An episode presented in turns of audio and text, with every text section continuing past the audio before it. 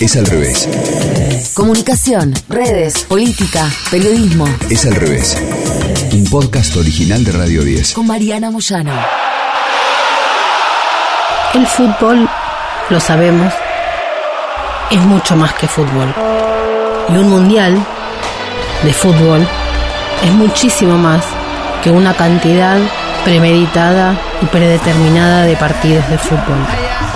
El fútbol es el fenómeno social y cultural planetario por excelencia. Y Argentina es un país que transmite y transpira fútbol. Entonces, una derrota como la que sufrió frente a Arabia Saudita, por supuesto va a generar una cantidad de comentarios y va a expedir una cantidad de sensaciones que exceden claramente lo que tiene que ver con el fútbol. Es al revés. El New York Times no es un diario que en general se ocupe del fútbol, básicamente porque en el propio país donde se edita, el fútbol es otra cosa. Le llaman soccer a lo que nosotros le decimos como corresponde, fútbol. Pero es tan fenomenal lo que sucede con el fútbol, con el mundial, con Argentina y con Messi, que el día siguiente del partido, el periodista Rory Smith escribió una nota durísima contra Argentina y contra Messi. Se suponía que esta vez sería diferente, escribió. Para Lionel Messi, esta vez no iba a terminar como todas las demás, con esos hombros caídos, la mirada distante, la mueca apagada. Se suponía que Qatar no sería tan malo como lo que le sucedió al que posiblemente sea el mejor jugador de todos los tiempos con los colores de Barcelona en esas noches de Roma, Liverpool y Lisboa. Argentina llegó a la Copa del Mundo con la única ambición de asegurarse de que el último mundial de Lionel Messi fuera recordado como uno que bañara su legado en el brillo dorado y resplandeciente que solo este torneo, su triunfo último, puede conceder. Y sigue la nota en esta tónica entre intento de poesía y humillación. Sorprende un poco que sea el New York Times, no sorprende lo que provoca el fútbol. Tampoco sorprendió la cantidad de memes que se pudieron ver al instante determinado el partido. Cientos, miles, decenas de miles, desde los memes más típicos en los que se resignifica cada uno de los dibujos, de las figuras y permanentemente, por supuesto, haciendo un poco de humor negro para atravesar la fatídica tarde. Algo que apareció durante el partido fue también un meme que se viralizó, el meme de Macri Mufa. Esto tiene una historia. Empezó durante el gobierno del expresidente Mauricio Macri, 2016, ya las redes sociales empezaron con esta idea de Macri Mufa. Claro, deja con qué, da excusas para ese juego, pero es un juego. Y el problema pasa a ser cuando la política se toma en serio un juego y no entiende que es un juego. El Macri Mufa creció en Twitter cuando se lo vio en la imagen sentado alrededor de los jeques con la gente de la FIFA. Claro, es el representante, el único que tiene Argentina en la FIFA. Y Macri es un hombre del fútbol. Es decir, puede caernos mejor o peor, pero no puede llamar la atención que esté ahí. Jugar con el Macri Mufa, por supuesto, es parte de lo que sucede en las redes sociales. No entender un meme, un problemón. Después de que se viralizó este hashtag Macri Mufa, empezó a crecer la información de que había un petitorio. Un petitorio en change.org para que Macri no mufe el mundial de la selección. Era una broma. ¿Era una broma? Empezó a crecer y mientras estoy grabando esto, ya llegó a las 26.830 firmas. Puede ser parte de una broma y hasta ahí queda en eso.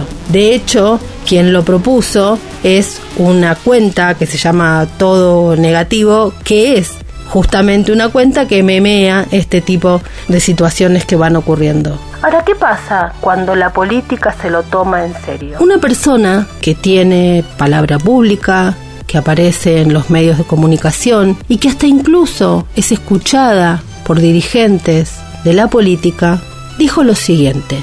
Macri estuvo en el palco disfrutando la derrota. Es parte del dispositivo FIFA. Corrupto, mafioso, estafador. Los goles anulados no salieron de un repollo sino del bar. ¿Quién maneja? La FIFA. No es mufa Macri, es perverso manipulador. Es capaz de cualquier acción para dañar. Esta persona no hablaba en broma, lo dijo en serio.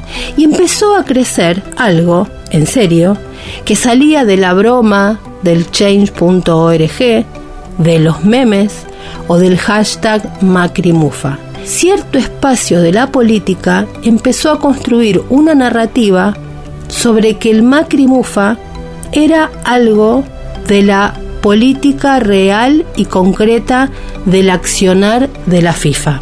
Que Mauricio Macri hace negocios con el fútbol no es ninguna novedad. Que Mauricio Macri creció con el fútbol no es ninguna novedad.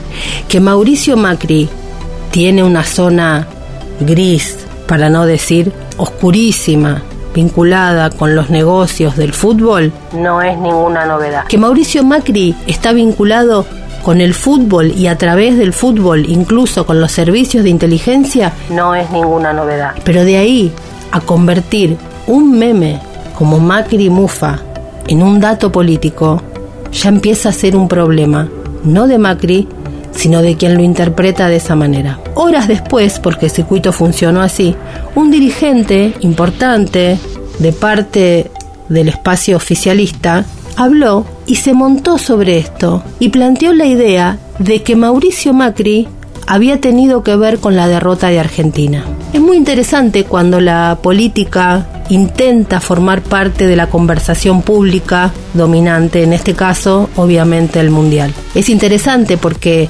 hace el intento de acercarse, trata de participar de lo masivo, intenta ser uno más en la conversación social. Pero ¿qué pasa cuando se van de rosca? ¿Qué pasa cuando lo que se está diciendo termina siendo un hazme reír? ¿Qué pasa cuando se confunde una broma, un meme, un hashtag chistoso, algo que circula en las redes sociales de Argentina casi como catarsis, con algo como si fuera real? ¿Quién queda haciendo el ridículo ahí? ¿Cómo es eso visto luego? Siguiendo la lógica de estas acusaciones, si a Argentina le va mal, Macri pasa a ser el responsable de todo lo malo que ocurrió en el Mundial. Y si a Argentina le va bien, ¿qué hacemos con Macri en ese razonamiento? Tengo una amiga que tiene una frase que me gusta mucho. Dice, ¿qué problema que es cuando alguien se pasa a dos pueblos? En esto es un ejemplo claro de un espacio de la dirigencia que en lugar de entender o de intentar jugar en la conversación pública global como es el mundial, se pasaron dos pueblos, se pasaron de rosca, se dieron manija y terminaron construyendo algo muy cercano a una teoría conspiranoica que lejos de conversar con el meme, termina convirtiéndose en meme y en hazme reír. Siempre para la política ha sido difícil vincularse con el mundial, porque pueden ser acusados de estar usándolo, o si no conectan, quedan absolutamente distantes de lo que hacen las mayorías. Pero hay un tono de enojo y acusación que está tiñendo todo, incluso esto, y han convertido un meme en un dato objetivo de lo que quieren instalar como discusión. No es muy posible que les salga bien lo más probable es que generen risa y puede terminar siendo serio y grave. En el mundo digital, los memes son catarsis colectivas, son graciosas o lacerantes, pueden ser incluso dolorosos, pero es información que es anónima, que circula de esa manera, así funcionan y ese es su gran poder. Por eso siempre hay que saber memearse, dejarse memear y jugar ahí. Convertir un meme en una causa de lucha puede llevar al ridículo. Y alguien me dirá, ¿cómo va a ser grave algo del orden de los memes, Mariana? Se instalan en el inconsciente colectivo también y terminan siendo algo que genera risa o hartazgo. Es un límite muy sutil lo que funciona en la psicología colectiva de este tipo de dispositivos, de herramientas, de usos. No sé dónde va a terminar, pero sería un grave problema que la política crea este meme como una teoría conspirativa, que lo quiera instalar, porque parte de la sociedad probablemente se pare a mirarlos, a reírse, y ahí es donde estaría la gravedad. Si parte de la sociedad se ríe de parte de la dirigencia, la desconexión pasa a ser total. Escuchaste Es al revés. Un podcast original de Radio 10. Conducido por Mariana Moyano. Si te gustó, seguimos con la opción seguir. Coordinación y producción de contenidos. Sebastián Pedrón. Marcelo Figueroa. Fernando Candellas. Martín Castillo. Locución. Delfina Cianamea. Mariana González. Gráfica Franco Gauna. Edición. Jorge de Tesanos. Nos escuchamos en el próximo episodio. Es al revés.